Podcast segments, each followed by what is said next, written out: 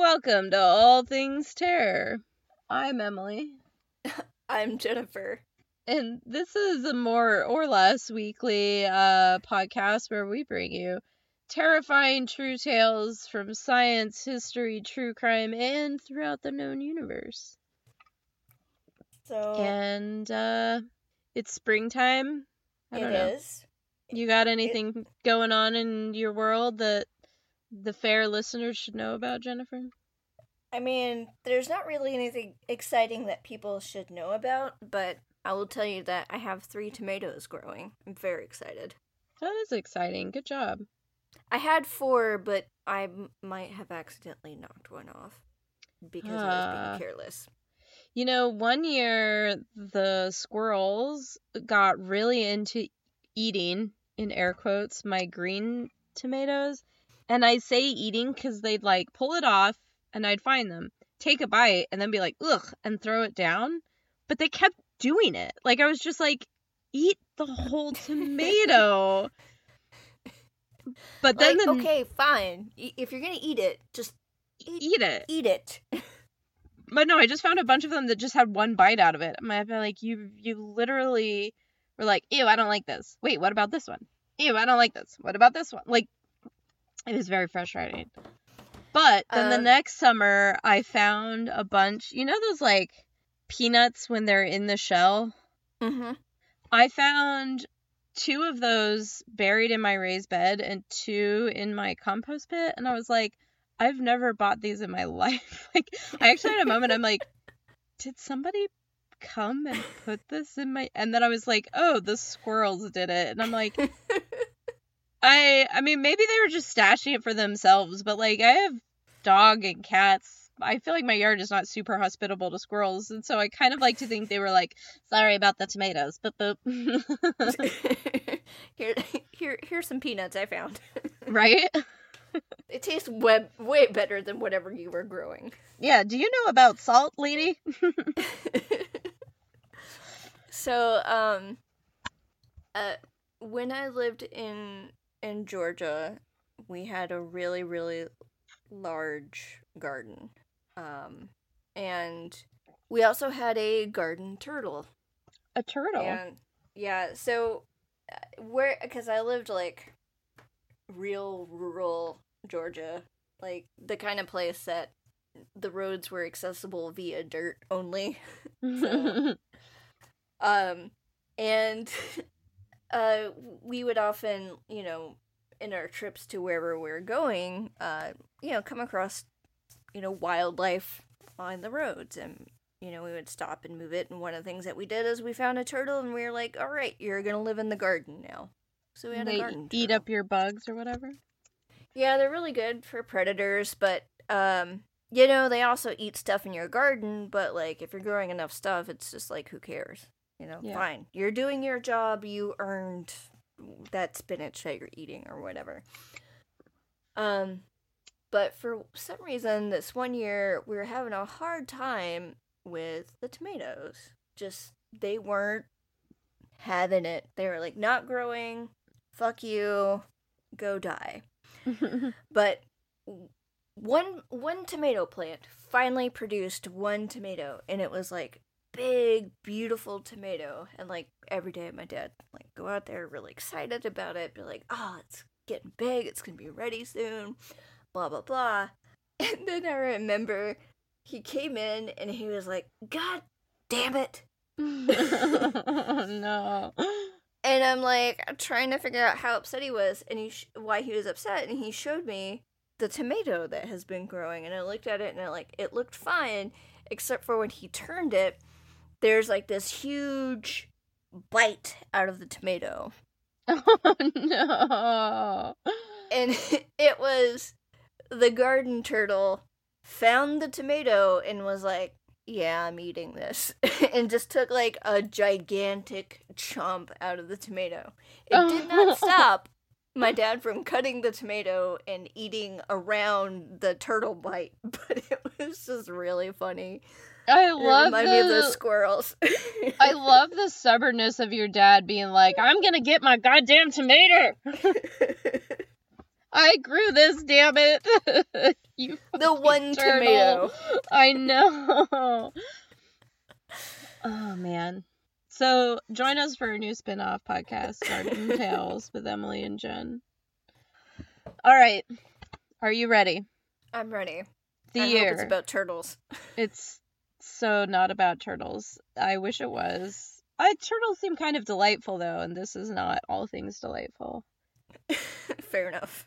All right. Instead, we're gonna go to 1917. All right, I'm ready. I've got This my feels- time traveling suit on. Yeah, this feels pretty familiar to all things terror. We often go back to this era ish. Uh, but we're going somewhere we haven't talked about much yet, which is kind of a weird omission, and that is the American West. Specifically, Bisbee, Arizona, where Oh, we were just talking about Arizona. we were just talking about Arizona where there are definitely ticks apparently. Uh, and if my prediction is correct, just wait until the end of the episode because I think Clint will put that little particular story there. Uh, oh no. okay. Now he's gonna leave it there to spite me.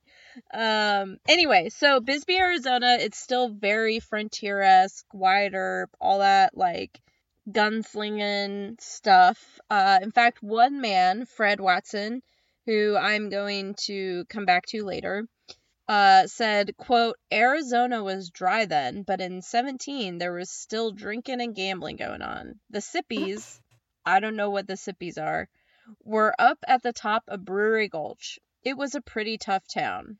So that's cool. Tough. I saw more guns here in Bisbee than any town I ever was in in my life. They never talked about anything else but guns between here and Tombstone. So that's cool.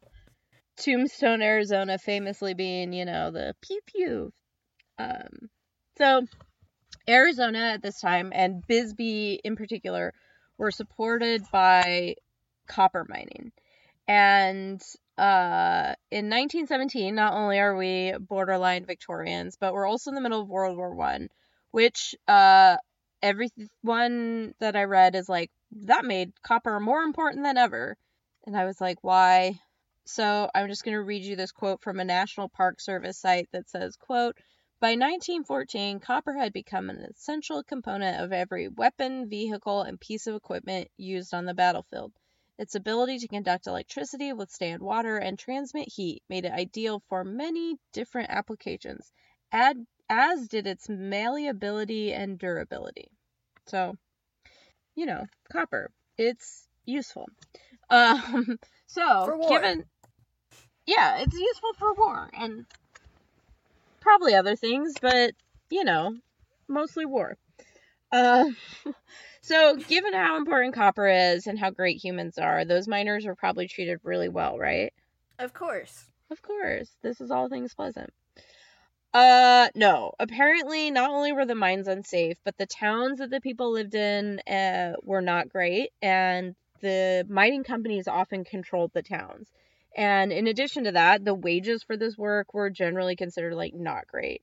And Bisbee, in particular, has this company, the Phelps Dodge Company, and they are known for being a real son of a bitch. Um, for one thing, they quote owned the largest hotel, the hospital, department store, library, newspaper, and other enterprises as well. Understandably, Phelps Dodge was referred to as the company by admirers as well as critics. And that was by this article um, by Philip Taft. And I'm not giving you titles because it'll give this away a little bit. So, uh, in addition to that, Phelps Dodge also routinely discriminated against Mexican Americans and immigrants. And in this area, um, Arizona is basically still Mexico at this time. Um, Fred uh, Watson said that uh, Pancho Villa was still like conducting raids in the area this time. So you're discriminating against people who are a huge portion of the population. And this is also uh, an industry that has a lot of immigrants working who are from all kinds of countries. So it's basically just like a bunch of whiteys who run the company being jerks. That that tracks. Right. I know this is going to be really shocking to everyone. Uh, they're also producing 15 million pounds of copper a month. So the owners are being real big dicks, but there's like getting an insane amount of work out of these poor dudes. So, uh, I would like to point out, zoom out just a little bit and say that this is not an isolated incident. Um, mining and copper mining in particular sort of known for being very brutal, but also having some people really push back. So our good guy Philip Taft said, quote, perhaps no industry has experienced greater changes in labor management relations than copper mining, which at one time was notorious for its brutal and bitter warfare. Coeur d'Alene, Idaho, Telluride, Cripple Creek, and Leadville, Colorado, the copper districts of northern Michigan, and Bisbee, Arizona, have all been the sites of violent encounters between miners and their employers. We're talking about Bisbee. You might be uh, seeing where I'm going with this. So, prior to 1917, there are some strikes in Bisbee. There's some fighting, but in 1917, it's really going down. Um, there are two unions operating at this time, and I say nominally operating. It's a little slippery about who's in the union and who isn't.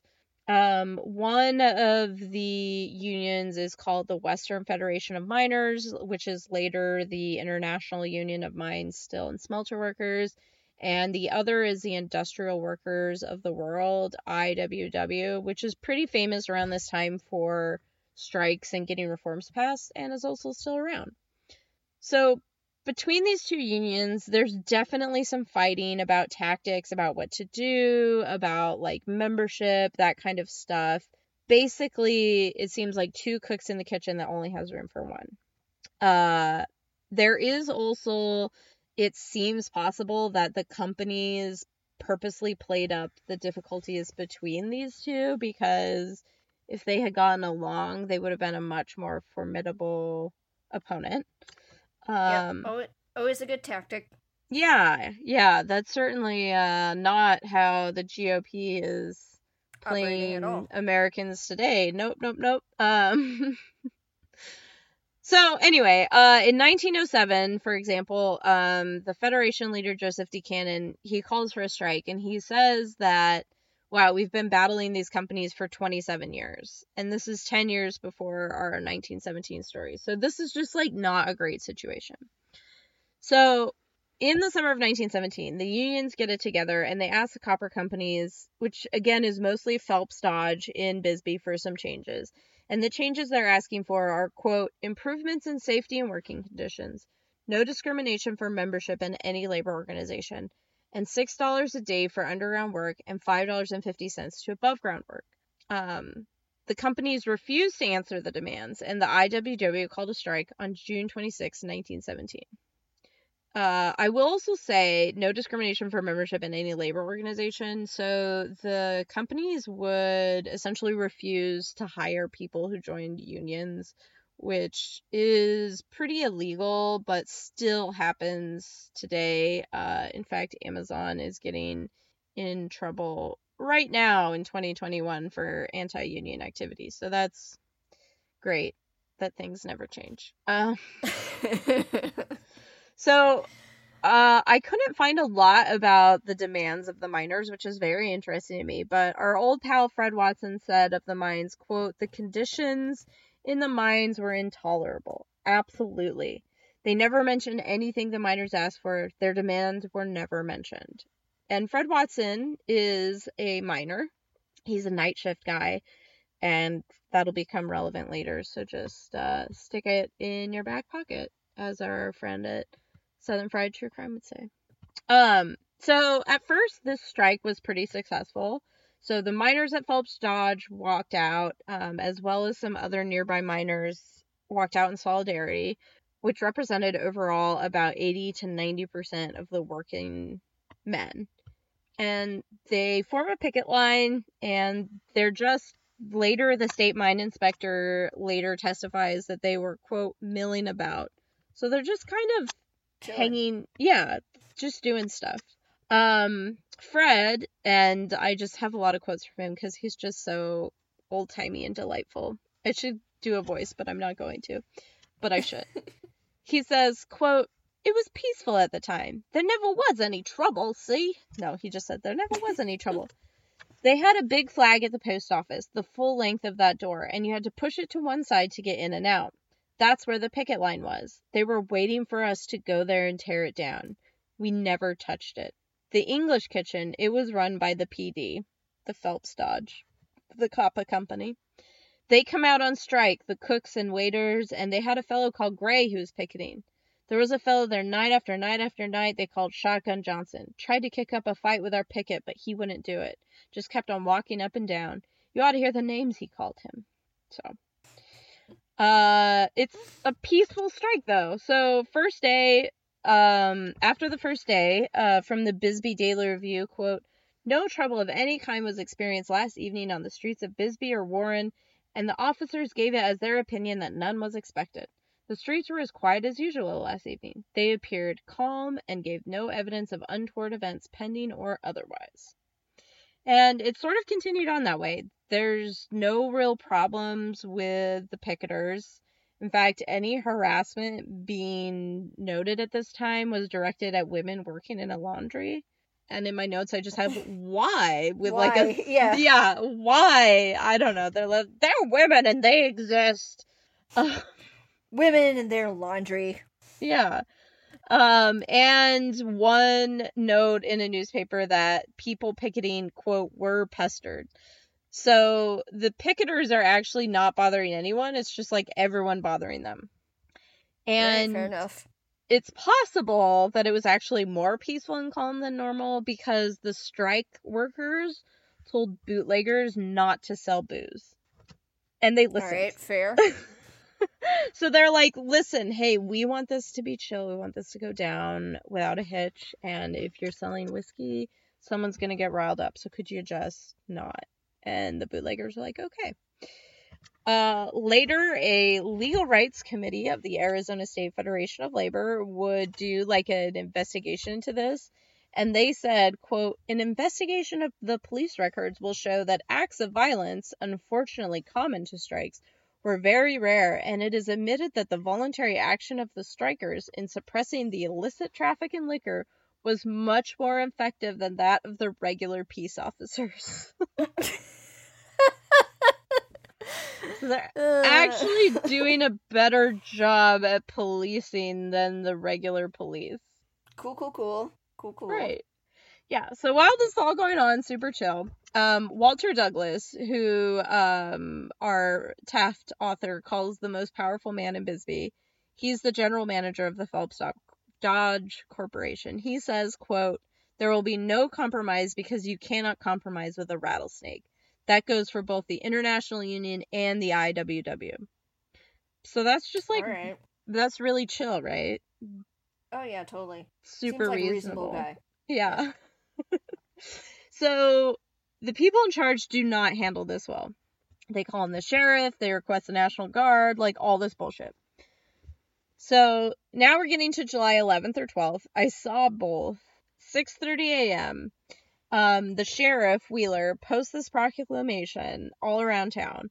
He's like nailing up wanted signs if you want to go back to like your uh uh western movie he's posting these papers that has a warning on it that says women and children get off the streets and we formed a posse in bisbee quote for the purpose of arresting on charges of vagrancy treason and being disturbers of the peace of cochise county all those strange men who have congregated here from other parts and sections for the purpose of harassing and intimidating all men who desire to pursue their daily toil the proclamation, uh. and then this is Taft. The proclamation recited that threats have been made daily. Quote, We cannot longer stand or tolerate such conditions. There is no labor trouble. We are sure of that, but a direct attempt to embarrass and injure the government of the United States. Whatever. Yeah. like the miners are like, please, we don't want to die while we're working. And the government of the United States is like, oh, I'm so embarrassed. Ew. I just, I got my period in front of my crush. I'm so embarrassed. Uh, Yeah. Worst day ever. so this goes on. This this goes up in the morning, and suddenly there's two thousand deputies. And I can't remember what I said, but I think Bisbee has like eight thousand people at this point. So it's not like they had two thousand people working for the sheriff all the time. Like they're people who've just been deputized just for this.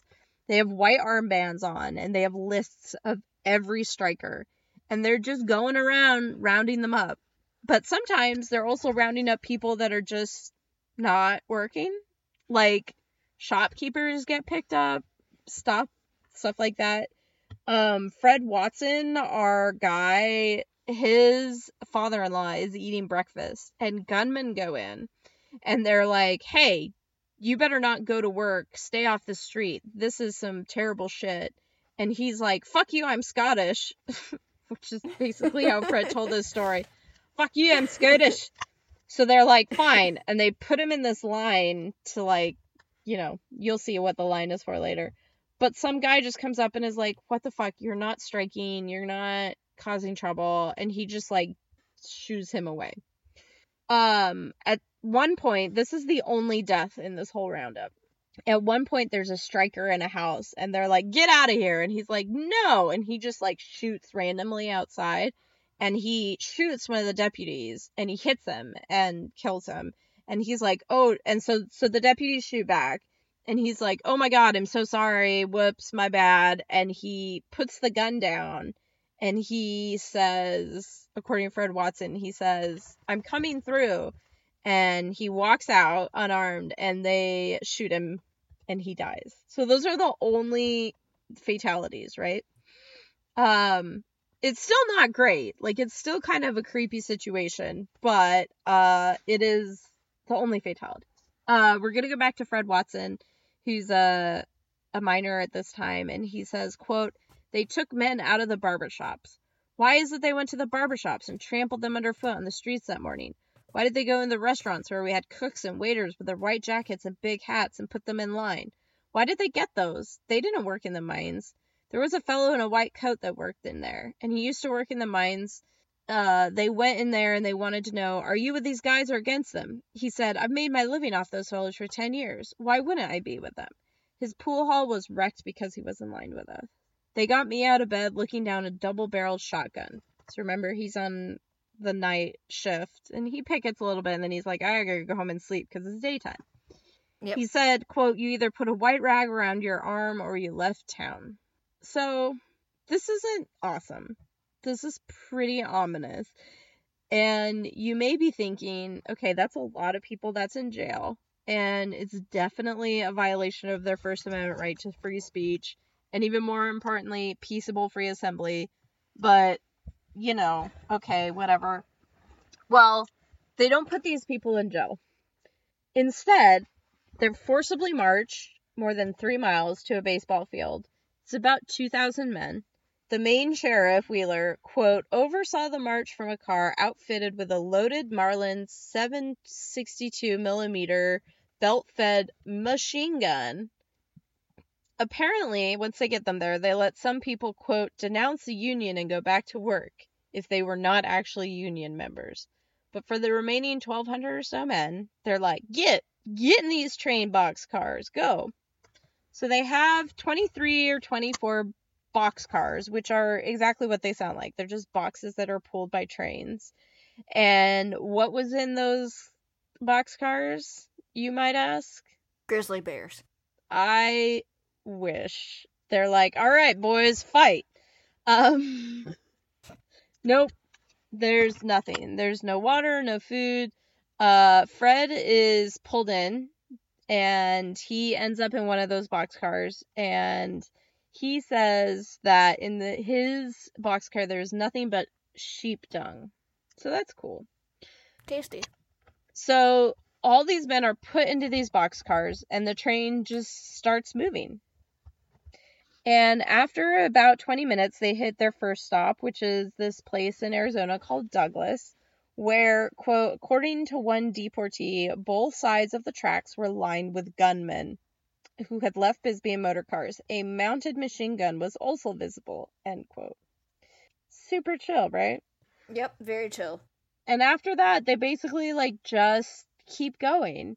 Um, it's really unclear to me if there was a plan of where they were going to put these guys other than outside of Bisbee, but they just keep driving. They're not giving them any water or food. Um, it does seem like by some accounts they like stop and let them stretch their legs from time to time.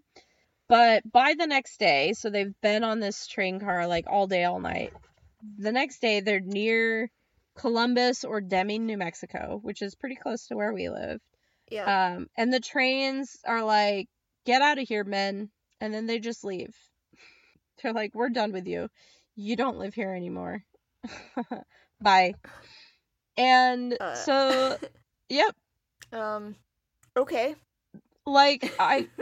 I kind of imagine those men might feel the way that spiders feel when you like pick them up and put them outside, where they're like, "What? Where? Where am I?"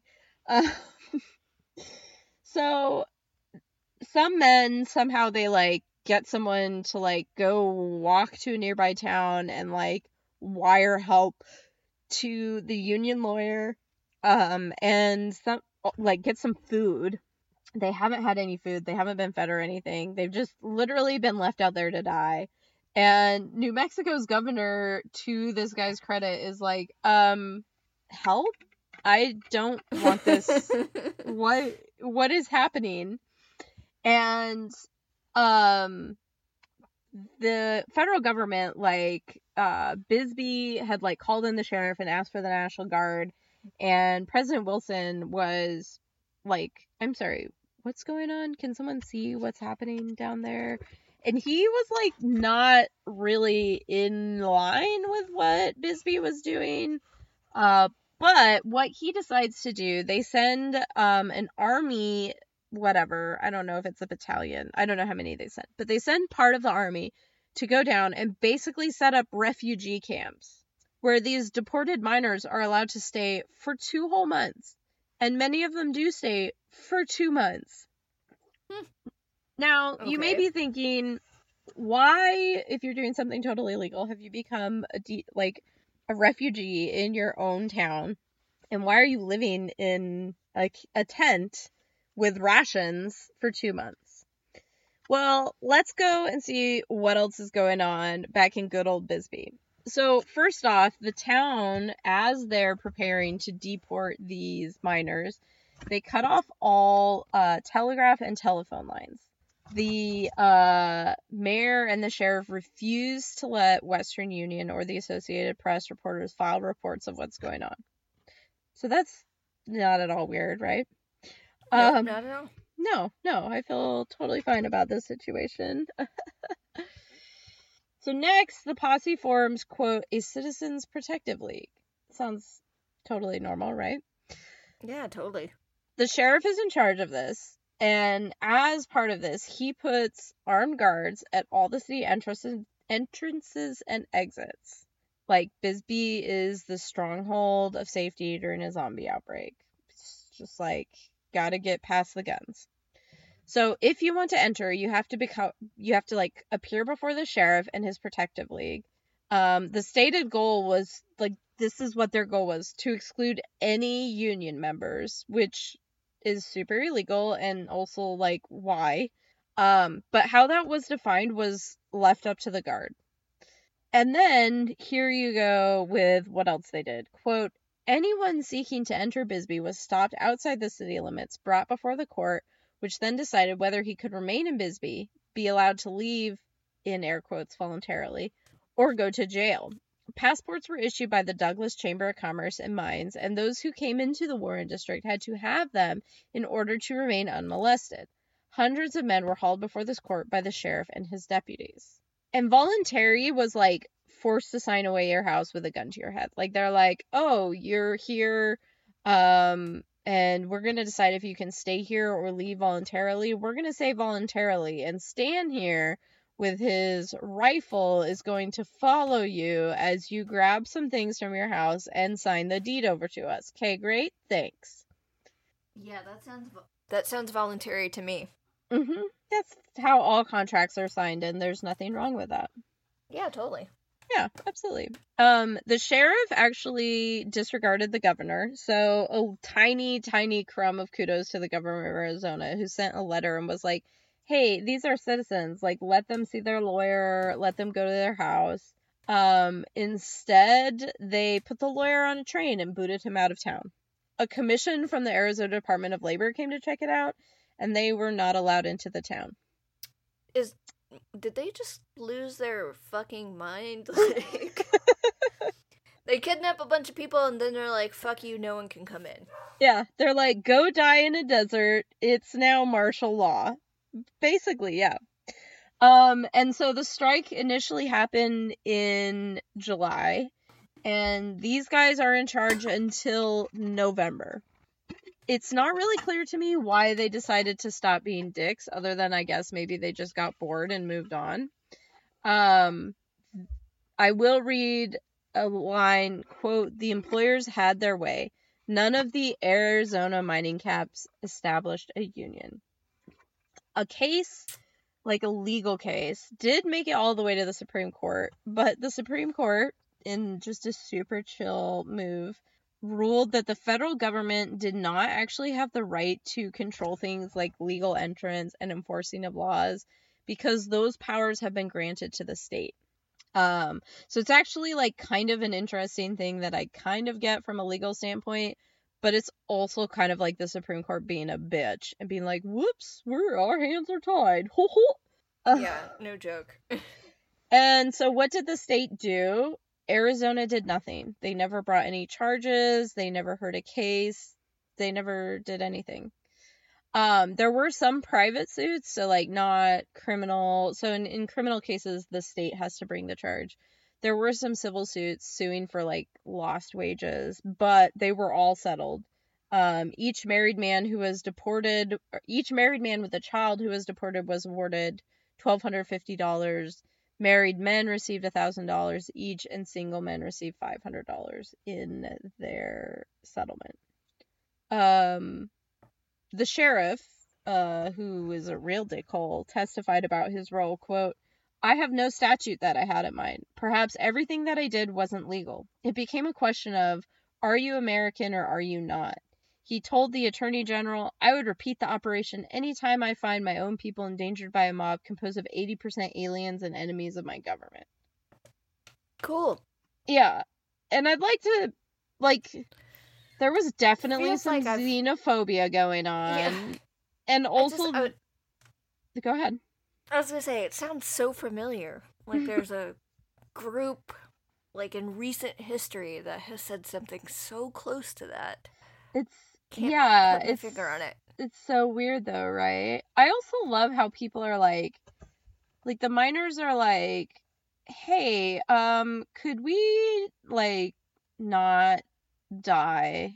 And someone just immediately like goes all the way to like 100 and they're like, why do you hate America and its government? And I'm like, what? no. Uh, the- These two things are very different conversations. Right? It's not even an American. It's not the government they were even picketing. It was a company. Anyway, Yeah. so this is quote from Philip Taft, and it's another little twist in like this horror that I think is worth highlighting. He says, "quote The deportation in Bisbee, uh, ellipses. I'm cutting some bit out." Uh, was not the product of spontaneous anger generated by violence and disorder on the part of the strikers or pickets. It was carried out as a result of a well organized program by the Citizens Protective League, made up of privates under the command of captains and majors, uh, end quote, with others deputized by Sheriff Wheeler.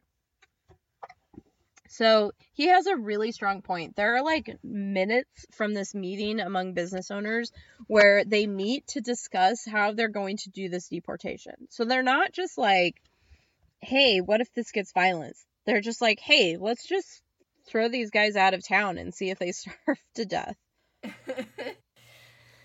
Um, now I said there's no court cases, there's no real outrage, but this isn't to say there were other results. Um, although this is carried out by private companies acting very illegally, um, later efforts would see very similar tactics that would be, and I'm quoting from Wikipedia here, uh, legalize quote deportation from the United S- or wait, whoops, sorry, I'm not quoting. I'm about to quote from Wikipedia. Uh, but so later efforts would be legalized. Uh, and here's a nice little list from Wikipedia. Um, the deportation of supposed foreign anarchists during the Red Scare of 1920, 1919, 1920.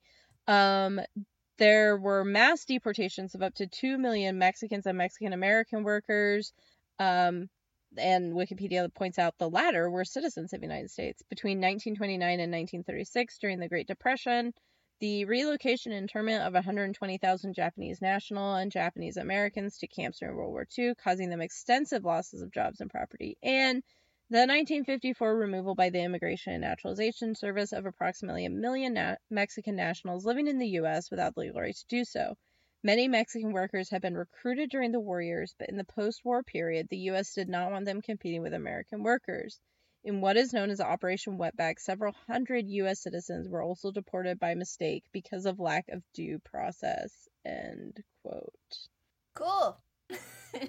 Yeah. This is all just really cool. Yep. Um. Only one of those, by the way, I actually learned about in school, which was the Japanese internment. But we, we, the U.S., not like you and I, Jennifer and Emily, um, did this all the time for dissenters, and um, that is the Bisbee deportation. In summary, don't move to Arizona. No. I will say, uh, Fred Watson had some great little quotes that didn't really fit in anywhere, so I'm going to just throw them out at you because this whole the whole article was like an oral history where he's like talking about this. So here's quote I think most people were sorry for Harry Wheeler. He was just a dumb sheriff. Ever see a sheriff with any brains? He was just some little puppet. he uses the word hoosgow at a point, which is pretty great. Um, and then this is also the ending of their article, and it's delightful. He says, quote, You know what gunmen are, the riffraff of the world, and they were ruling the roost. My wife can tell you, she's reluctant. She thinks it will get her notoriety, and she's for peace at any price. You can't get her to talk about it. She'll, she says, Fritz, she calls me Fritz, that's 60 years ago. Why don't you forget it? And I say, I'll forget it when I die. I'll forget it when I die. He's a character. yeah, I really wish that they were like, click here to listen to Fred's story uh, as it was told to us, but alas, no. Thank you, Fred. Thank you, Fred. You're the true American hero. Um, so yeah, that is super weird. I wish I could tell you that the Dollop did an episode on this because this feels exactly like something they would do. Uh, but they did not, according to my cursory Google search. So, um, I tried my best to do them proud. It was very good. Thank you. Gareth, I once had a dream that we were kissing. If you ever listen to this, it was nice. the end.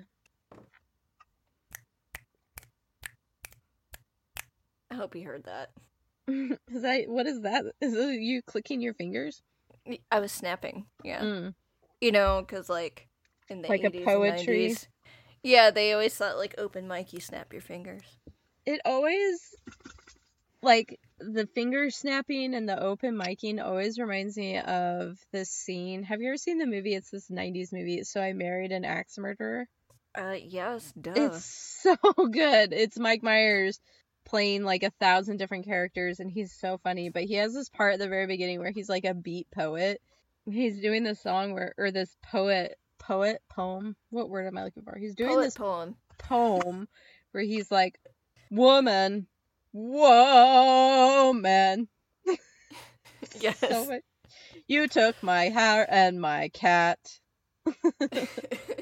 It's so funny, but I think about that anytime someone's like, "Oh, poetry, poetry reading," and like the finger snaps.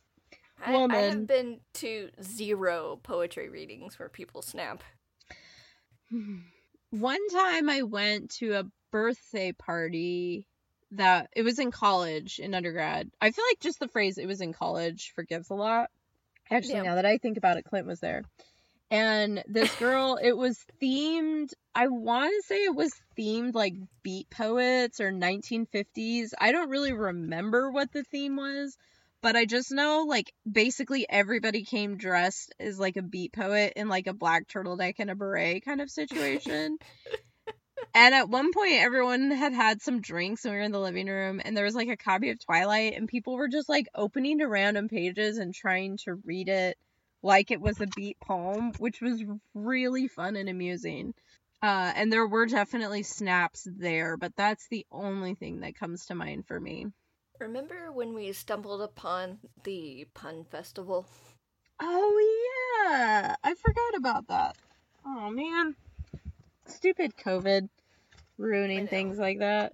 If if none of you have ever attended and find yourself in the vicinity of Austin when they're doing a pun festival, you should definitely go because it's pretty spectacular. yeah, one day we'll pun again. One day. One day. But, but it's not today. Nope. Just keep your mask on. I actually yelled at someone in the gym today. Because they didn't have their mask on?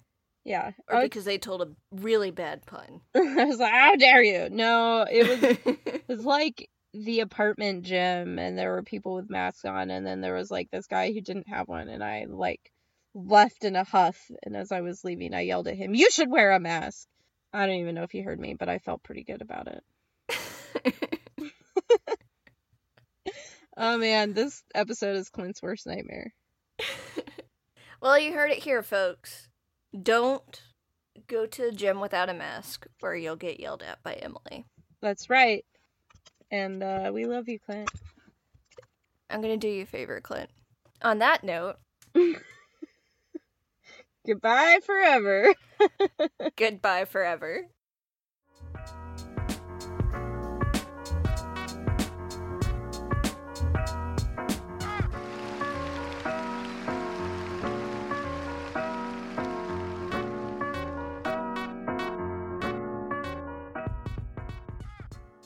All Things Terror is written, recorded, and produced by two amateurs, Jennifer and Emily.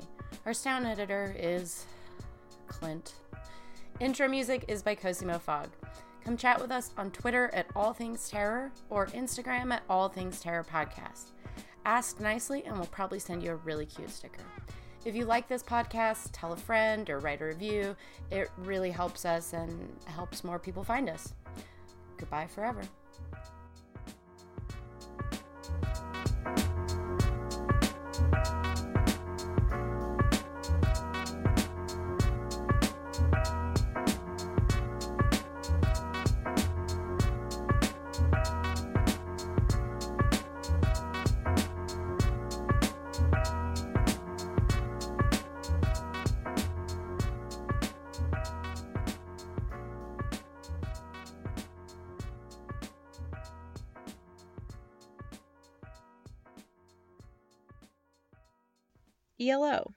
Blue. Orange. Green. Red. Oh, that's it. That's all the colors I know. Welcome. This has been Colors with Emily and Jen. See you next week where we say the names of more colors. it it feels like a an episode of uh interdimensional cable from Rick and Morty. I was thinking it sounds like a like in a sitcom where they would have a dumb character who's like, I want to have a podcast where we talk about colors, and people would be like, you can't see those things. well, oh, maybe man. maybe we can um start our '90s sitcom.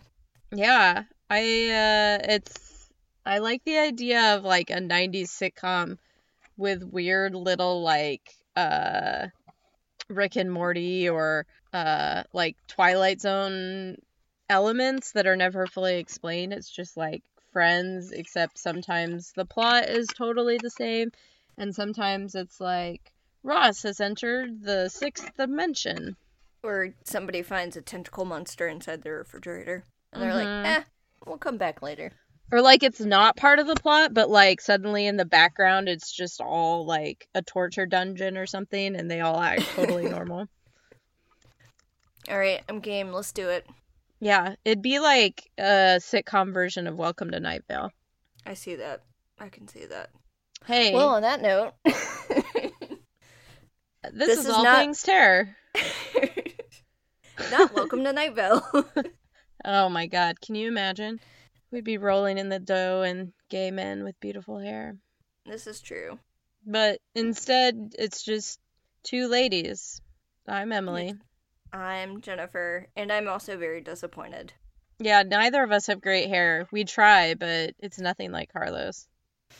We um I mean, I guess that's that's what fame and money get you. Great hair. yeah, but for us, we just have this weekly podcast where we bring you terrifying true tales from science, history, and across the known universe. And not this time not from your dogs, but No, although from my dog's chin, I sent you a picture. I recently pulled off an engorged tick, which was absolutely Terrifying. disgusting, terrifying, revolting. It made me wish that I was a corpse instead of just a sack of meat that's alive and impenetrable by these terrible bugs. Oh, it was so gross. Like, first of all, ticks are not very big. Like they're often described as the size of a head of a pin. That's pretty small. But what they don't tell you is that when they've bit down and sucked your blood, which is what happened to my poor dog underneath his chin, their butt gets like four times that big and it's squishy and kind of like white green. And so then you have to like get it with like tweezers. But and you can't don't want to squeeze the butt. you don't squeeze the butt and you pull, but like I thought you just pull and the bug would be like whoops. That's not what happened. It did not slide out easy. It uh I took like God bless my boyfriend James. He was like feeding Felix treats to get him still the whole time. Uh, but it took like several times of me like getting a good grip and like pulling like if you think of a scab and you try to pick it and it's like really still attached to you, it's like that, but even more. Like I was pulling his whole skin out and the bug was like, nah, I'm not moving. So I did get it all out. I got all the legs out. I took him to the vet and the vet's like, yeah, I mean, this looks fine. But I was just like, vet techs, doctors, vets who do this on the reg do not get paid enough. This was disgusting. this was like a level of life. It was like the first time I learned that most women poop when they're giving birth. I was so horrified, so horrified and disgusted that I felt like I left my body. I had like an out of body experience. It was so gross. That's what pulling the tick off of my dog was like. I mean, that's fair, and your description is spot on. Um, I feel like I'm showing a lot of my roots uh, recently, but um, because I did spend so much of my time like being in the woods and being a you know creature child, um, I did. You know, I'm surprised I don't have Lyme's disease, but like I did get bit by ticks a lot, and all the time, like all the time, had to do like the tick check in my hair every time I would come inside for the day. And one time, I man, I had a big one, and it was so painful. It felt like a bruise, like a really, really tender bruise on my head. And um, of course, like my dad was trying to get it out, and it, man, it was a fight. And he was like pulling and yanking, and it wasn't coming out. So he took a lighter to it. Now, just keep in mind, this is a lighter It's on your head. that's on my head and he's trying to you know motivate the tick to not be in my head anymore by burning it Oh Um, my god. didn't really work but did you know dig a little get dig a little singed hair and then when he did finally get it out one it was extremely painful two it didn't feel better when it came out and three it had like a chunk of my head in its mouth Ew! What an asshole bug. And uh today even like if I shave my head, which, you know, I do sometimes, there's a scar on my head and that is where that tick had made its home. So that tick, while it's definitely dead and has been dead for a long time, is forever it, preserved in memory. its impact lives on in the world. Oh, what an asshole tick. I I was kind of an indoor cat and I remember being maybe like 7 or 8 and my parents were talking about ticks and they were like, "Yeah, if you see any little black bugs crawling on you, you know, let us know and make sure cuz ticks can like burrow into your skin." And I was like, "Excuse me, what now?" And they're like, "Yeah, they'll like bite." And I was like deeply deeply upset and like so from then on I was super paranoid about bugs. I remember asking my dad and my parents of like where in the world do ticks not live? And they were like, "Oh, maybe outside of the US." And I had this like thing, I don't remember, I wish I could remember the name of it, but it was like a subscription and like every month or every week or something they would send you like you know, this is like the internet basically doesn't exist. And they would send you like pre like these glossy like printouts with holes in them and each printout it was like a folder and it had an animal and it would tell you like facts and it had a map of where it lived and like all this stuff and then you would like put it in your three ring binder and you'd have this three ring binder like full of animals when I had because I was a dork. But I distinctly remember being like, I think I have the tick, the tick file, and I went and each animal had like the globe, like the whole world on a map, and then it would be colored in where the ticks were, and I was like. Wherever ticks don't live is where I'm going to live, and I'm going to like figure out what job I have to get so I can live. Like, this was at like nine. And they are everywhere except Antarctica. And I just felt so betrayed. I was like, I will never be rid of this menace. I was so mad. But yeah, no, my dad grew up on a farm and he was a big, just like, yeah, whatever, you get chicks. And he was like, burn them out or put Vaseline because they would suffocate mm-hmm. and crawl out.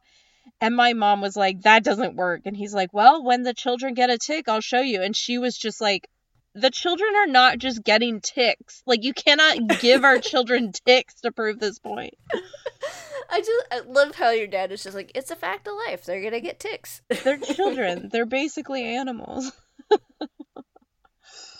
So I've I've pulled like I've knocked like live ones off and I've been like petting Felix and like pulled a live one off his fur been like ah what the fuck but I've never I've never encountered a burrowed one before. Well, well, you know, I'm not gonna say that like you should do it for life experience or anything, but you know. I do feel like I've I've I've transcended some sort of threshold. Like I can never go back to the innocence that I had before this encounter. I mean, remember like when you used to get lice all the time because you're around other kids that had lice and it was just like a lice cycle? I've never had lice. I oh think Oh my god, really?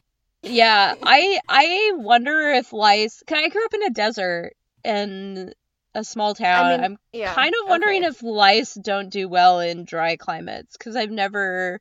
Oh like, God, I have to know this. I know it might be, I, but I also like. I might just be making that up, but yeah, no, I've never had lice. Like I'm, I'm definitely doing my old school web searching. Can you, got you get lice in a desert? Lice in the desert.